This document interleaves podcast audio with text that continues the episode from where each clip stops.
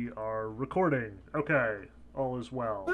Um, yes, to give you some context, uh, after we sent out all the stuff and we sent out the survey, which I did send to both Mike and John. Um, John has not gotten back to me yet. I'm not sure if he will. Um, but Mike did respond with an email um, that was definitely meant to be like a virus email. Like it literally says exclamation point exclamation point urgent. Your computer may already be compromised. Um, and the document that he sent is the document will save your life. So again, like presumably we're going to open it and everything is going to be erased or something. Um, but yes, uh, he was he was the major respondent I I talked to, and we had some conversation afterwards just about the the site and stuff. So we can get into that as well. Um, Yeah. So do you want me to just like read what he had to say, or? Um, Well, yeah, any particular highlights, I guess. I found it pretty amusing how thorough he was in general, but uh, Yeah, that's that's typical. Um, the the sort of Cliff's Notes version, I suspect, is um, Mike really enjoyed that essay on Lobotomy Corporation I wrote, um, and he hasn't actually done a whole lot of engagement with the other website stuff or the videos or anything like that. Um, but as a consequence, it seems like part of the reason why he hasn't sort of engaged more is, on the one hand, there's not a lot that like tickles his fancy so much. Um, he was excited at the prospect that we were going to do some CRPGs in the future, and he seemed very excited about both Planescape Torment and Shadowrun Dragonfall. Um, I know he's played Dragonfall and really enjoyed it. Um, Torment, I think, has been on his back burner for a while. He just needs an excuse. Um, and this is probably exactly the excuse he needs. Uh, but the other thing that's sort of driven him off is user interface stuff. Um, he asked if we had a mailing list or a social media presence, someplace where we could sort of like broadcast Mm. more obviously um, without him having to like check the website regularly. Um, I know he specifically mentioned an email blast at one point, like if we just sent something out to everyone. Um, and then in talking to him afterwards, he specifically mentioned that he had some trouble navigating our website. Um, And you and I talked a little bit about that, possibly reorganizing some of the menus or, you know, changing some of the language to be a little bit more practical than thematically appropriate. Um, but yeah, that was that seemed to be the the major points that he was talking about was he liked what we were doing, likes the content that we're providing, um, would like to see it presented in a way that's a little bit more intuitive, a little bit easier to access. I think. yeah. I had a question about. He said something about TTRPGs. I don't even know that term. What's that? Yes, um, Mike is a huge fan of tabletop RPGs in the vein Oh, of tabletop. Dungeons and Dragons, um, and in fact, like Mike in the past, say, decade or so, has gone from his first ever Pathfinder game, which was his first ever RPG that I DM'd for him. I had the privilege. Um, to being an absolute indie tabletop snob um, and he is now a devoted follower of a lot of little independent tabletop games. Um, like I, I know a few of them, but if I try and talk about them, I will quickly embarrass myself. Um, like he's not in a vicious, like opponent of the mainstream Dungeons and Dragons or things like that, but he is usually very suspicious of them um, and very quick to sort of promote uh, smaller developers, of whom there are tons. Like, there's apparently just a huge grassroots presence out there um, that you know, like I'm only vaguely aware of. Um, and he even mentioned that because a lot of these game designers, developers, writers, however you want to uh, see them, are kind of so independent that he could theoretically wrangle some interviews if we wanted to talk to them about it. Oh, Um, cool. Yeah, So that would be awesome. yeah, he mentioned one in particular who apparently bases a lot of his tabletop designs on existing video games um, and sort of like adapts the mechanics to the different medium. Um, so we could, I could definitely tell him to see where we could go with that and possibly get an interview out of it. Yeah, yeah, that's something I think would be really fun. And if he wanted to be involved with that in some way, that might be helpful too. Since more both of us knowledgeable. will be sitting there stammering like we know vaguely what this is about, but he would actually. I only just learned what I just learned what TTRPG stood for. So there you go. Yeah. Uh, oh, he also says that he wants T-shirt giveaways, and uh, I I'm all about that. Um, if I should, I mean, I should mention on air here that like if you become one of our our patrons, then you could get uh, free games sooner or later uh, coming your way. Um, and as far as T-shirts go, I might. I don't know. I might be able to invest a little bit in a like a, a T-shirt giveaway once or twice a year. I, I could see that. As I recall, that's not a terribly expensive proposition these days. Yeah. Uh, I mean, I have some old shirts that I can just donate. I thought Steve that you might be the guy to talk to about that because we have been talking for years about finding that Tony the Tiger T-shirt of ours. Oh, dude. Yeah, I have no idea where that is. That's such a bummer. Uh, so that would be the first one I would want to do. Um, but he says that our mascot should be the cuckoo clock. Yes. All right. So Right. that- one vote for cuckoo clock. What's the What's- chicken's what's- name in, in Zelda? Cuckoo. The, Cow? Yeah. they are called cuckoos, yeah. Uh, I think that Steve, should be the bird if we do a cuckoo clock. ooh, Like you, you have a picture with a- specific cuckoo. Yeah. Okay. That's brilliant. Yes. Okay, so that's two votes for Cuckoo Clock, it sounds like. All right, all right. And he says, uh, this is Mike Amala again, that um, the question about when does one become a person that we were sort of struggling with last time, it's after you've made your first kill. Yes. So we've got a solid answer on that finally. Yep. Okay, good. And a very clear line for that matter. uh, all right, so yeah, again, many thanks to Mike for this excellent feedback. Indeed. And we will definitely be yeah and ben you said in your email that accompany it yeah we need to improve the the look and feel of the website for sure make it a little more user friendly uh less cluttered yeah see i didn't even know about the uh, read more button i didn't know how to do that that's very useful Yeah, that's Oh. that's one that I've come to rely on pretty heavily in like everything. Um, Yeah. All of my online activities.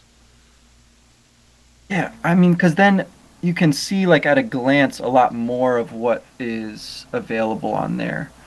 And ideally, we should probably get some, like, yeah, more, like you said, more categories going to help people find stuff that they're looking for. Um, because, yeah, the courses are one thing, but aside from that, it's really hard to find um, any specific posts from the past year or whatever it is we've been doing this. So, 2019 Yeah, we can was the first post I saw on there. Phew, so old. uh, yeah. All right. Well, so cool. And I saw you put a new post on there just today. Yes, um, Yeah. messing around with the website led me to my very much shelved or trunked Lost Kingdoms post, um, which I had sort of trunked knowing that I needed to, to get some pictures and stuff from the videos, and then when this last May happened and my computer died and all of my classes were nuts and just I very much couldn't deal with it at the time. Um, but I decided to revisit it, see what shape it was in, discovered that it was basically finished except for a couple of pictures and a couple of minor edits, and decided rather than try and get the last pictures that I wanted from the last part of the game, which would be way more time consuming, I'd just use what I had and post it. Um, so that is very late in coming since it very much reflects where I was at, you know, four months ago rather than now. But I am rather proud of where it ended up, and I do think it's probably as close to the most definitive scholarship on Lost Kingdoms that I've yet seen, besides like the GameFAQs writers. God bless them. Um, Oh my gosh, you those folks. yeah, like I remember using the their FAQ for Lost Kingdoms 2 back in 2004, like you know, with all the ASCII art and everything. Oh, those those are the those are the real heroes. Those are the real historians. Uh, That level of dedication, yeah, is is uh. hardcore. mhm. Um, but yeah, so I finally got that up. So there it is. Feel free to take a look at it. I hope it hasn't overshadowed our survey because that is kind of ongoing. Um, but I am happy to have that now. Uh, It's brilliant, man. Yeah, I I'm so glad that you got a chance to finish that up and post it because I saw it in there for a while and I saw that picture of the Pidgey from Yes. Pokemon and I was like, what is he doing with this thing? Um, but now it all kind of comes together. Cool. Uh, yeah, awesome, awesome.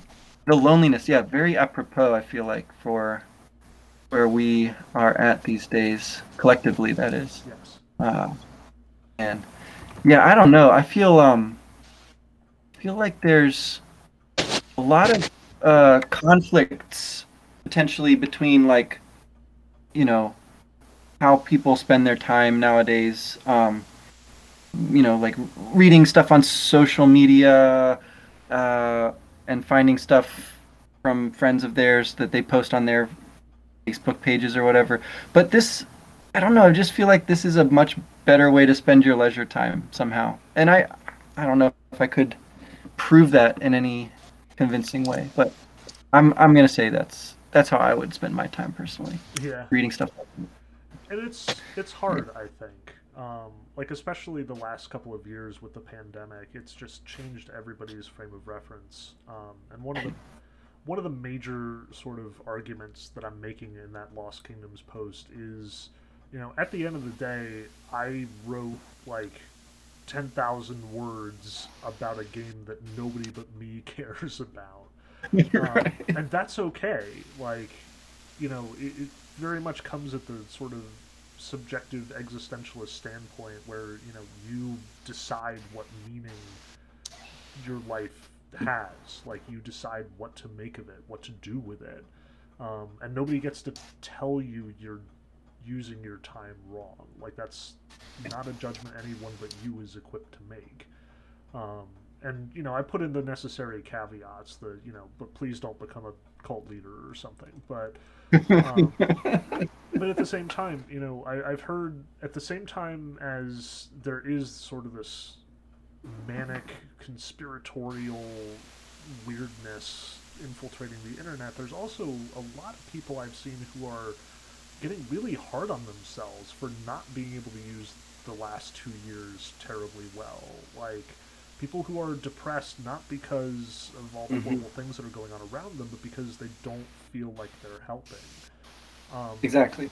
and Exactly. that's you know that's not where you need to be like you know it's okay we, we're all sitting here with our thumbs up our butts so to speak trying to you know figure out what the heck is is going on figure out how the heck to to make it better and you know none of us are powerful enough to you know make the sorts of real lasting changes that need to happen you know, not alone and to some degree not even collectively. There's just too much Hmm. working against us.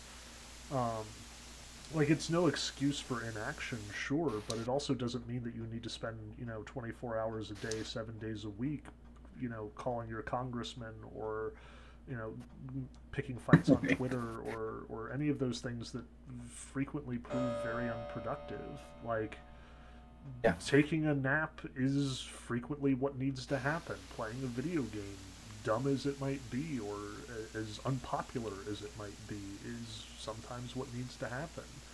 Um, you know, the the message of Lost Kingdoms is very much that Katia is on her own, um, and Mhm. that's okay. No one can tell her how to rule her kingdom better than she can figure it out herself.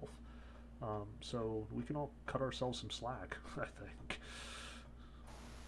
Yeah, that's I don't know. That's definitely something I've struggled with as well. Like, sure, I haven't had any terrible things happen to me really, but I also have just been sort of demoralized in general. Yeah. Um, and it's like, yeah, that's just part of the way it goes. Um, but okay, let's see. As far as uh, positive feedback, here, here's a nice, here's a nice note from Alex. Thanks for sending such a detailed email. You're welcome. Thank you also for making your work so easy and, exp- and inexpensive to access. All right, it's free for the most part. As of now, I do not have any advice or suggestions for your podcast and shared endeavors with Ben besides two small notes I have included below. I have enjoyed the two podcasts I've listened to by you two, and I intend to listen to more of them, as well as podcasts on Xenogears and the Golden Compass. Two final things. On the most recent conversation between you and Ben, or at least the one your link above took me to, the recording appeared to turn on after the conversation had begun. Ben's audio was pretty tough to hear. I know many people working with audio, including teachers, and they're investing in microphones that help with sound quality. Additionally, I favor Don Quixote to the Cuckoo Clock as a mascot, but I would not be unhappy to be outvoted. Yeah, so currently outvoted two to one, um, but he's not he's not he's not too like wedded to the or to the Don Quixote. It sounds like. Okay. Um, but yeah, and the irony there is, of course, Ben has the better microphone. It's just that the way that we were capturing the recording depended on my speakers, and so it sounded pretty pretty rough. Uh, but you know, hopefully audible at least. And I also start it like yeah mid sentence usually, and then I don't I don't know how to edit it very well, so I just leave it alone. Yeah. It's possible. If I take over on that front, I suspect we, we won't have that problem so much. Well- um, but uh, I suspect too, it might just very well be trial and error on some of these things. Yeah, I mean, like the editing stuff.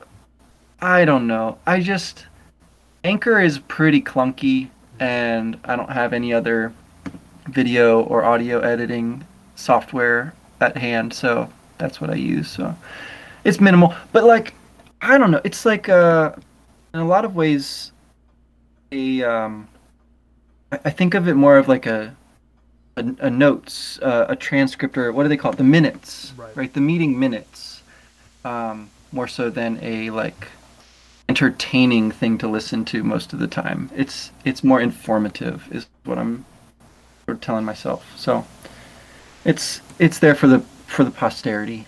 Um, But- Very, all things considered, I suspect. How, how do you guys feel about that though? Like because this was also one of the big questions that i was curious about was like the the two kinds of content that we're sort of out to make right? The more uh academic right? Highbrow and and sort of not that accessible sort of stuff versus the more more entertaining um, taking ideas and and translating them into something that's more accessible basically right? Um, and mike's response was pretty pretty much on the side of you know make make it easy to to find right? And that's uh, that's what he's looking for which yeah i i kind of agree i think that might be a, a place to focus on. Uh, and i guess that goes for the audio too right? Like making it sound better and uh, all that. Yep, quality of life stuff. Mm-hmm. Alas, alas. All right. Well, Steve, let's let's hear from you, man, because I don't know. You uh, surely have some thought. You put something in the okay. You put something in here a, a while ago, actually, about um, slowing down our gameplay, which I think is a good idea. Uh, so in the future, playing. Yeah, you mean in terms of just like if we're doing a playthrough of a game as opposed to just like you know, well, I mean, I obviously has to. It's game specific. Um, you know, some games obviously don't have side quests, but yeah, I mean, I think for a deeper immersion, um, Nier was kind of like the perfect example because I, I beat it once without doing the side quest, and then I, you know, when I played it my second time, I, I did all the side quests, and it made it so much more enjoyable.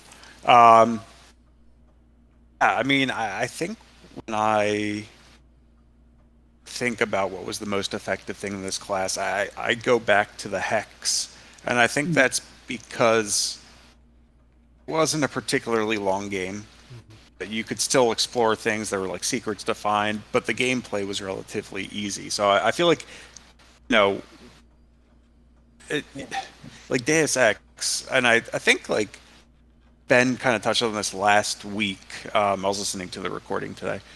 Like, I don't know. It was um. Oh no, I kind of lost my train of thought. Oh, it's like daunting to like want to start something like that. Like I know that it's going to be an investment, and it's like, ah, it, it just like to me it was such a chore. Um, so I mean, I think should probably focus on more accessible games. Um, Like Undertale, I think is is a perfect um, suggestion. That's kind. It's pretty easy. There's a lot of like kind of hidden things and secrets to do, um, but it also kind of fits within.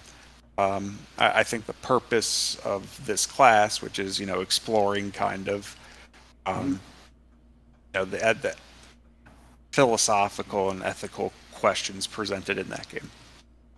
Totally. Yeah, and we can. I don't know. I.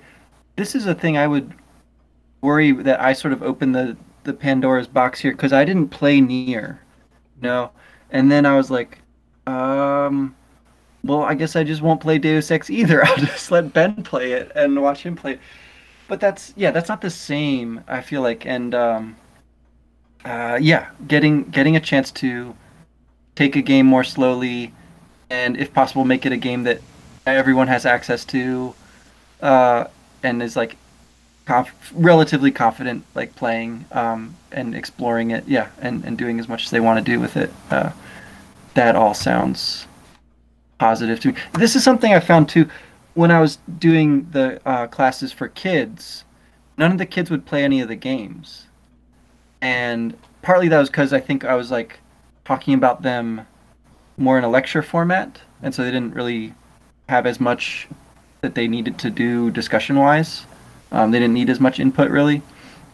Um, but again, I, I think a lot of them are just not that accessible too, because it's like older NES and SNES games that I played as a kid, and I don't think they have access to those. So it's tough. But yeah, it is like when I was sort of pitching Deus Ex, I I knew that it was a, a deviation from what we were used to, and part that was part of what motivated me on that one. Um, like I, I did want to sort of push us in new directions, but at the same time, you know, if we're not comfortable doing that, that's that's okay. Like, um, and I it is a really tricky balance. Like on the one hand, you know, I, I think part of what the Video Game Academy really needs to be is this sort of video game historian, keeping keeping an eye on the games that were great once upon a time so we can communicate them to a generation that's unfamiliar with them. Um, hmm. Like there, there are a couple of um, like littler kids that I've been hanging out with lately, like friends, children, and my my nephew, and they're you know seven, eight, ten years old, um, and they're all about Zelda Breath of the Wild, and I'm like, well, there are other games in this franchise. Like they're playing the, the, new version of Link's Awakening for the first time. They're like, it's blowing their mind, and I'm saying, you know, there's more. like I played this when I was your age. It was, it right. blew my mind too. Um, so I, I think we do need to very much keep that up. Like we, working in our comfort zone is no bad thing. It, it's work that still needs to be done. Um, yeah. And at the same time, I'm I'm struck by what by what Steve you just said about you know how the hex worked so well for us and sort of focusing on on smaller, more kind of bite-sized games might actually be the better move. Um, like on the one hand, I'm all about that. I am the indie game guy. Like, absolutely, you want a list of weird, bonkers, philosophically rich games that only take like six to ten hours to beat? Yeah, I'm your man. But at the same time, like, I want to dig into you know Ocarina of Time or mm-hmm. um, Chrono Trigger games that would require a lot more work. Um, so I guess I guess what we have to do is get better at dealing with these different scopes. Um, like I think that that's actually one of the biggest problems we're gonna have to face in the months to come. Um, you know, Planescape Torment and, and Shadowrun Dragonfall are roughly comparable as far as their their time period and stuff is concerned. But you know, going forward, going beyond that, like the the task we have taken on, upon ourselves of sort of hallowing and discussing, you know, the wide, wide, crazy world of video games means, you know, we've got to be able to tackle Super Mario with its relatively easygoing, relatively not deep world and stuff in nine hours or ten, as well as taking on like Final Fantasy VII with its huge, robust thematic material, which will take like forty hours to get through. Um, Yeah. So I don't know. Like that's that's a puzzle. um, It's yeah, and but I I want to stress as well, like the point about people getting to play these games for themselves. I think is important there because it's like there's plenty of commentary out there about a lot of these games, um, but I think that it's something different that we can offer in that it's this kind of like yeah playthrough yes. with discussion, right? With you know your things that you're discovering um, and getting to share those um, and and bounce ideas off and all that good stuff. So yeah, uh, I I I'm not I'm not gonna give up on Deus Ex just yet. Uh, you know, metaphorically speaking. Right. Um, uh, I I will also play the actual game at some point. Uh, but uh, yeah, like as far as um, just taking time playing through uh, i think that's really helpful. Um, and yeah knowing that the hex is a kind of uh, like sweet spot as far as types of game to, to look at. Um, steve did you uh, did you have other stuff on your mind that you'd want to throw out there? Um, I, I know it's it's hard. I you know I'm trying to think of a way that we could play games more with a purpose. Like I feel. I mean, obviously, part of it is to like explore. Um, the game on your own and kind of like discover things on your own. Um, I, I still know like if we could have like a specific topic that we wanted to talk about, like a segment of a game. Um, I don't know how we would be able to do that. Kind of like playing the game with more of a like discrete purpose of, oh yeah, well think about you know this philosopher or something like that as you're playing the game, and it's like yeah, think about how this you know, this philosopher would think of these decisions that you're making or something like that. I, I don't know how we would do that um, per se, and it'd be difficult in our first playthroughs of games. But if you could create more of like a curriculum to kind of discuss, yeah yeah yeah I guess we play we Yeah. play like the segment first, and we say, okay, this is like what we want to discuss, and then you kind of like instruct this, you know, focus on like this kind of stuff. Um, if if that's even Gotcha. possible, which I'm not sure if it is. Well, that's that's because that's kind of what Mike is talking about with the lobotomy corp essay uh, or article. It's like how that game relates to a wider sense of self and social existence, as he puts it. Um, so yeah, like taking more of a kind of thesis, right, or or claim that goes with the game, and digging into that particular aspect of it. Yeah, I think that would be very doable. But yeah, I agree that that might be something that would have to be for games that you already know pretty well, um, such that you can kind of focus on just one thing, uh, and the rest of it kind of just flows naturally for you. Yeah. What do you think, Ben? Um, I think a lot of this may actually have to do with how we present uh, the games we're talking about. Like, like Steve, what you're talking about, where we're sort of focusing on one level or one area, or how one particular game sort of interacts with one particular philosophy or philosophical idea. Um, like that would, I think, work really well in an essay format, like you know, like I did with Lobotomy Corporation, or more recently with Lost Kingdoms. Um, and I think would also work really well as a one-off discussion. Discussion like, let's all play, you know, the Forest Temple from Ocarina of Time and talk about friendship, um, or let's all, you know, do the like the part of Chrono Cross where where Serge and Lynx are swapped and we talk about identity. Um, right. like there's a lot of a lot of potential there. Um, the trick I think would be, you know, how feasible is it? Like you can't very well tell somebody, okay, go play, you know, just this two hour block of Chrono Cross that's like ten hours into the game. That's Um, true. yeah. That's tough. and you know that that would be really difficult.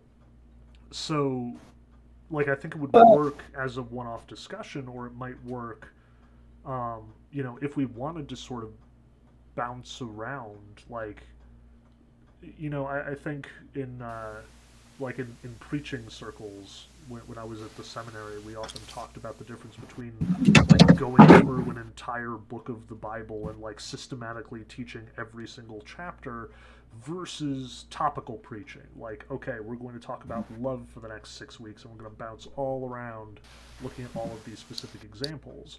I think it would be really cool to do that. Um, to sort of approach it topically, and I think it would actually make for a really interesting seminar kind of approach. Like if we had more people in the classroom, we could absolutely say, you know, Wes, you're going to play Ocarina of Time up until this point and see how the relationship between Saria and Link matures.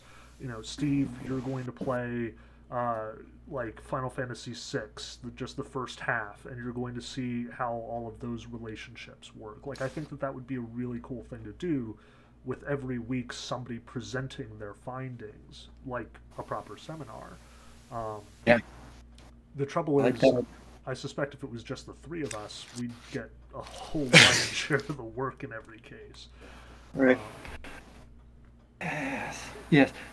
And uh, yeah, again, I think getting getting to just uh, watch a playthrough would probably be okay as long as you had played the game in, in the past and yes. you know knew some stuff to bring in as far as mechanics and maybe impressions you had. But yeah, because again, this would be more sort of for things you already uh, had some experience with and and I like the idea, yeah, of um of like a presentation format for that too. Yeah, that's and that's something I think you do see on uh, on the YouTube uh, like video log format or whatever. People taking a specific topic and and talking about it through games or something like that. Could do it. Um, with that said, did you have a particular topic in mind, Steve, or something you've been chewing over? Okay. Now, listen, I'm, I'm more of the like you know big picture. Like this is what we need to accomplish. I, I honestly, I thought I'm just like don't know enough. I don't have enough experience in this kind of stuff of like analyzing uh, literature and uh, you know having these deep philosophical discussions. So no, there's nothing off the top of my head. I would like it if you would do that. If like you'd be able to do that for me though. Heck yeah. Well, I still think that you should help make the uh, visual novels uh, sort of video or something like that at some point. That's that's still a project that I have in mind to, to work with. No, I, I. I agree. Yeah, that'd be fun. Yeah. Well, cool. Any other any other very uh, sort of like big picture stuff then that people had in mind? But, uh, Not for me. I mean, I, I think I agree with the comments that like the website's extremely difficult. It's it's not very intuitive. Um, navigate. I actually I like don't know. I've been there before, and it's like I found something there, and then I would go back another day, and I was I was like completely unable to find it. I forget what it was, but it was just like I was just here like a week ago. How did I ever like why how how did I like forget how to access this? Um, There was a time that we totally changed the way it looked, so that might be part of it. But it also, yeah, it uh, the way that new things are posted to it, the way I've been doing it anyway, makes old things really hard to find. So that could be that could be part of it too. Yeah, I suggested Um, that we do something along the lines of like an archives page. So, you know, that way, you know, if in fact you had no idea where anything had been hidden by our cryptic and extremely esoteric uh, methods, you could always just reliably go to the archives page and be like, when was it that I saw this post? Ah, there it is. Like June 2011 or 20. Like, okay, that there it is. Um, and go from there. So yeah, we'll, we'll we can definitely work on that. We can definitely figure that out. It, that's it, it'll be work, but you know it's doable work. Yeah, and I think that the uh, a kind of um, I don't know seminar format would be really cool. Uh, that could be a whole like section on its own as well. Like so that not not just like games as courses, but also topics as courses, um, fitting in there somehow. Um, so that- yeah. colloquium. Yeah, if, yeah. So like, if you're looking for a particular topic, you can you can search it that way. Um, yeah, and there's, I think there are a lot of like, game, uh, you know, conferences and discussion groups out there, and I, I have been reaching out to a few people, so, um, trying to just, uh, you know, figure out their best practices and stuff. Um, but I could also just post on there some, uh, you know, call for papers and, um, you know, videos from people's presentations at various conferences and things. Like even uh, uh, Mullins, Dan Mullins, that's the name, right? He's there's some recordings out there of him giving talks at different conferences, which are pretty pretty cool. Um, so yeah, there's a lot of that kind of stuff out there which we can help people find, but only if we're, yeah, if the things that we have are more easily found themselves. Uh, yeah. All right. Well, okay. I had one other question for you, Ben, about your uh, Twilight watching habits. Oh, How's that going for you? we literally just finished tonight. Um, I am still very much reeling from Breaking Dawn Part Two. Um, yeah, I I've been joking with my wife that uh, like while at the same time researching all of these great philosophers on the subject of love and friendship and like punctuating that with the Twilight movies is just really putting my brain in some dangerous territory as far as the whole understanding of relationships is concerned. Um, but yeah, it's it's a trip. Like I can't even be go so far as to say I'm glad that I did it at this point, though maybe one day I will be able to say that.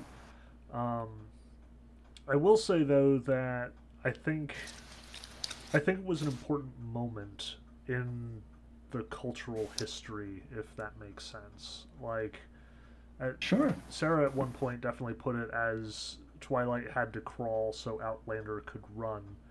Um, and it's true that the, the market for, you know, like, I hesitate to say it, but it probably isn't wrong, women targeted, like, romantic genre fiction has absolutely exploded um, since Twilight really hit the streets, so to speak. Yeah. Like, you know, never mind Fifty Shades of Grey and that whole world, but also just the fan fiction communities have gotten so much bigger and more vibrant. Um, the obviously the YA shelves are were for a while there just packed with vampire and you know supernatural, paranormal fiction, but it has developed, like it has matured in that time, um, and at the very least, it won. I want to say, and it was a fight that was worth winning. Like for so many years, it was totally culturally acceptable if you wanted to make some idiotic, pandering, garbage movie targeted at teen boys, for example. Like that's basically the history of the James Bond franchise. Um, but at the same time, you know, if it was targeted at girls, if it was targeted with a romantic plot or, you know, something that the culture had generally assumed was, quote, girly, it never had a chance. Never had a snowball's chance. Like, in the 90s, you had the whole romantic comedy thing, which wasn't really targeting teen girls so much as, like, 30 year olds and 40 year old moms. And then all of a sudden, you know, Meyer shows up and says, hey, teen girls are people too. Let's you know, Yeah. let's make some garbage that panders to them. Like there's nothing wrong with that, or there shouldn't be. Um, so you know, it's neat that that's a thing that exists at this point. Like it obviously isn't for me, but at the same time, you know, I, I'm trying to curtail my middle school boy knee jerk reaction against it Um, Yeah. like and, and i think honestly the the movie that i've seen that really really drives this home better than anything else is probably the second lego movie as weird as that is to say um, but like the whole point of that movie is you know you've got your your teenage boy who's all angsty and edgy and you know he's in a like dinosaurs and and violent movies and like you know it, it's kind of a joke in the movie that Chris Pratt plays the villain because that was at the point that like Chris Pratt was the Jurassic World guy and the Guardians of the Galaxy guy and you know now he's even the Tomorrow War guy so you know he's just the poster boy for this sort of thing. But then his Yeah. you know preteen sister is all about Twilight and unicorns and rainbows. And this is you know from the perspective of the culture beneath young teen boy with his anger. Um, and it becomes this problem like it, they end up fighting over it. And really the solution here is you have to accept this. Like there's nothing wrong with this. Um, Yeah. and i even got into a spat with my nephew at one point when like he was he had just so totally missed the point of this movie. Like he is just a seven year old kid, so you know you can't blame him. But he was absolutely he absolutely thought that like the villainous character of that movie was the best. Like he wanted to be just like him. and I, I was like, you do know he's the bad guy, right? And he's like, yeah, but the bad guy is always cooler than the good guy. And I'm like, we have so far to come. Um, but but yeah, like there are limits, I should say. Like watching the Twilight movies, especially the first one is silly, and I'm kind of down with its silliness. But mm-hmm. we watched Breaking Dawn Part One last night, and it was just like bad on so many levels. Like there, there were several points where I'm just like, did they even cooperate in making this shot or something? Like the the tone of the shot versus the tone of the music, just. And then you know some of the thematic material is just really really creepy. Like mild spoilers here, but Jacob the sexy werewolf guy definitely like falls madly in love with a baby at one point, and it's just weird and gross. Um, and I feel like no matter how much apologia you want to do for the the teen romance genre, it remains creepy and gross. Um, Yeah. But still, you know, that doesn't like as far as creepy and gross things are concerned. Any of anyone who has studied literature for as long as you know a casual undergraduate or even master's degree level will tell you a lot of literature is creepy and gross. Like Faulkner's got his incest thing. Hemingway definitely abused women or considered them beneath him. Like, don't even get us started on Rabelais. Like, it's just Ooh, no, no. What about Rabelais? Uh, he, uh, I've been just, I was reading about him just recently. Yeah, I Um, admittedly have not read Gargantua, um, but I the one book that I did read on ethical fiction, um, Wayne Booth's "The Company We Keep." Um, he, Rabelais was definitely the guy that he was sort of taking the most comfortable pot shots at. Um, because Right. apparently he is just hardcore misogynistic, um, like to the point that he is, you know, making fun of women for being weak and you know, immoral and all of those sorts of assumptions that people made. Um, like in the great tradition of, you know, excusing writers based on, oh, they're just a product of their time, Rabelais is way harder to forgive. Um, like he should have known better, is kind of what it comes down to. Um, but yeah, it, it's just literature is full of these sorts of situations. We, and we need to, on the one hand, be aware that you know they, they are the product of their time like um, mark twain was dealing with powers beyond his ken when he started writing the adventures of huckleberry finn and it shows um, but at the same time that's not an excuse like we have to be able to keep both both trains of thought in mind sort of um, we have to be able to say, okay, Heart of Darkness is a really well told story, but it's also super racist, and we can't forget that. Um, that sort of thing. Yeah, yeah. No, the the, the reading I'm doing about that, uh, specifically, yeah, puts Rabelais in the context of the carnival um, laughter and like derision uh, and um, uh, just that whole tradition um, that he's sort of emerging out of.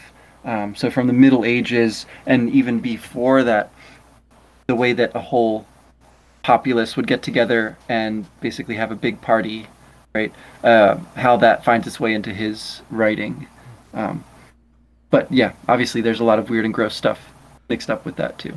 So anyway, okay, so a lot of uh, good, I think, good feedback for the course page and for my, um, you know, personal attempts to understand where people are coming from as far as Twilight goes. Uh, I think this has been very fruitful. Um, so, for next time, how much Planescape Torment should we try to play? I have good news. This one is a very concrete metric. Um, okay. yeah. Yay. For our first play, uh, get out of the mausoleum. Get out of the mausoleum. Okay, sounds good. Uh, it should be pretty obvious when you get dumped out onto the onto the front steps. Uh, but that it like it may vary wildly how much time it takes you to do that. Like if you are dedicated and want nothing to do with any of the people trying to get your attention, it could be 10 minutes. But I recommend you hang around, talk to people, see what they have to say, and I don't know, maybe get into a fight or two. Like there's lots that could happen between then and now. Cool.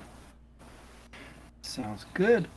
Good. Any other news or weird stuff going on out in the world? I. Uh, not for me. Still waiting for Inscryption to come out. Oh, did you know he was looking for beta testers? Did you get in touch with him? I did sign up. I haven't heard anything back from him though, so nothing. Last fingers are crossed. Yeah, that would be so cool. that would be just. Uh, have you ever beta tested anyone? I have a couple of times. Um, I when the first Hand of Fate was in early access, I was fairly active in bug reporting and beta testing and the whole thing, and I know that like I was heard and you know changes were implemented. Um, uh, actually, this past week, uh, Amplitude Games, makers of Endless Space and Endless Legend, finally released Humankind, um, which is their sort of civilizations answer. Like it's a turn-based 4X game based in human history, um, and I was one of the beta testers on that one. Um, like it, it was this whole thing where they would send me a scenario and I would play it, and then they would ask a whole bunch of questions and I'd answer them. Um, it was actually a really neat sort of experience. Um, I did not pre-order the game, which I guess I'm a bad friend to Amplitude and probably should. like they've been good to me, so. Um, but yeah, like there have been a couple of times that I've that I've been in the, the sort of back room. I, I don't think I've ever been like you know anybody's favorite developer uh, or anything. Mostly I've just been a nuisance. But um, but yeah, it, it's happened a few times. And the indie game world is actually really cool and really open to that. Like especially with early access, um, all of that. You know, there there's been a lot of room for like go ahead, play our game, see what you think, give us feedback, help report bugs, all that sort of thing. Yeah, that's I I that's something I've never tried doing. I just uh feel like I would like so over I don't know, overwhelmed by that responsibility of like helping to make a game, even in that small way. Like it's really know. like it's really not that complicated. Like for ninety percent of you know, for for much of what the developers want, all you literally need to do is sit there playing it. Um, okay. Like I can do. Yeah, and, all they're doing is tracking things. You know, like uh, eighty percent of what's going on in an early access situation is the developers are just getting all of the data about everything. Um, like a game like Slay the Spire with all the, the deck building elements, you know, they're looking at which cards is everybody picking, which cards is are everybody ignoring. You know, let's boost up the ones that are not getting used at all and, and sort of knock down and power the ones that are never seeing action, um, which is why the deck builder has become such a popular early access option. Um, it is very easy to track that stuff. Um, but as for like, you know, with humankind with the little questionnaires and stuff, it is sort of daunting. Like sometimes I'm sitting there thinking, you know, like they'll ask a question like, "Hey, did you use this ability?" And I'm like, "I didn't even know I had that," but that's exactly what they need to hear. Um, Okay. Yeah, like if if you didn't use it, if you didn't know it was a thing, if you missed that tutorial message, you know that's really important information. Uh, like that's an oversight on the level of you know yes your content is great but we can't hear you speak like um,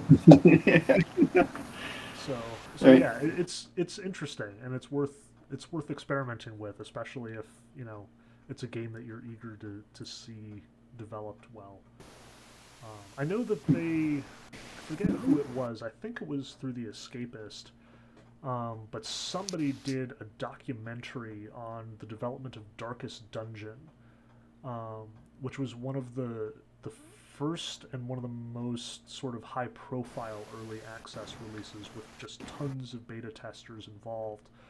Um, and it, it turned out to be quite a dramatic story in the end because the testers were actually pushing the the developers to sort of make a game that was more streamlined, easier, more user friendly.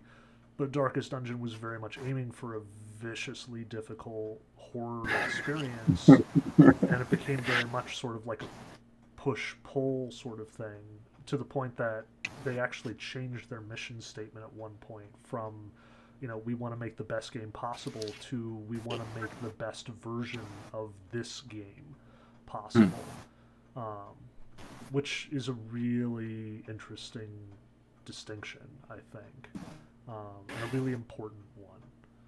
So, so yeah, like maybe go check that out. I think that's still floating around for free somewhere. Um, Cool. Yeah, I, that's the thing. Yeah, you want to get. Have you guys ever played a game?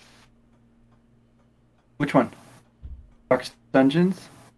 No, no, no. I was just gonna say, like, have you ever like put a lot of time into a video game only to like realize that you like that there wasn't a mechanic that like made everything easier?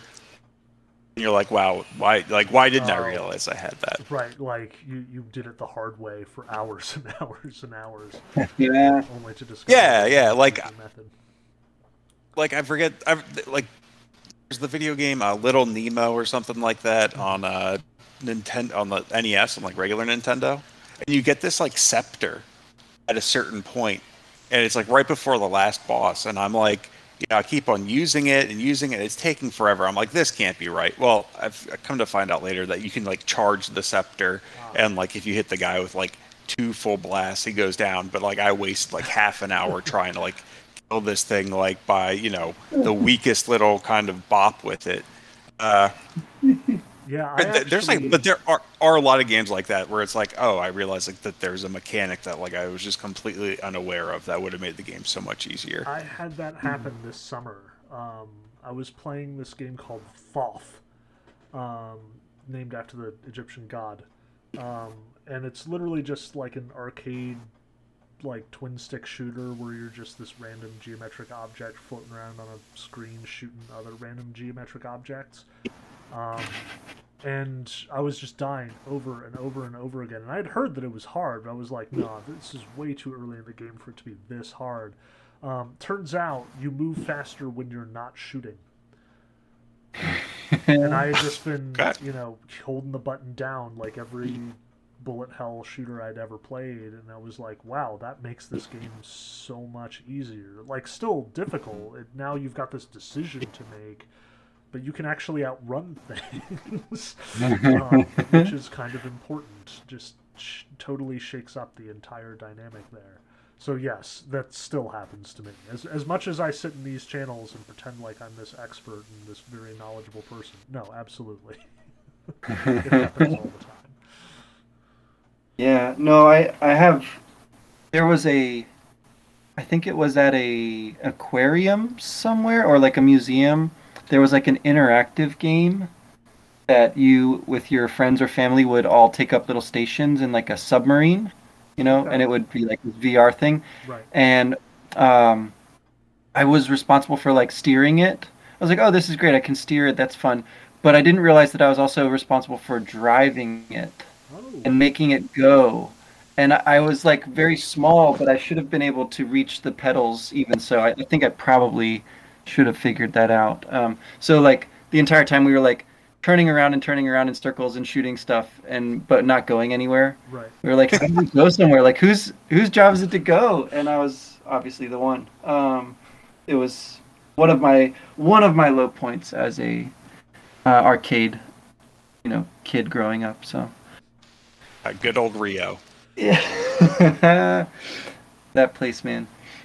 Uh yeah, but I I was just gonna say like it is a fine balance of um getting that that good you know feedback from your from your beta testers, but then also staying true to the thing you were making in the first place. Uh I guess that's probably tough for for developers though. They when when there's a lot of money involved they probably are going to uh, they're going to do what they're what they have to to get the game out there so. Yeah, there's But, a uh, reason why all those really high budget, high profile AAA sixty dollar games tend to kind of look the same after a while. yeah. Yeah yeah. Yeah well all right y'all. Thanks again. Um i'll put up some notifications for people who want to play along and i will try to uh, catch up on some of the I don't know backlog of stuff on the website here. Ben, you are you are an admin as far as I can tell, so you Yeah. should be able to do anything you want to do on there as well. Okay.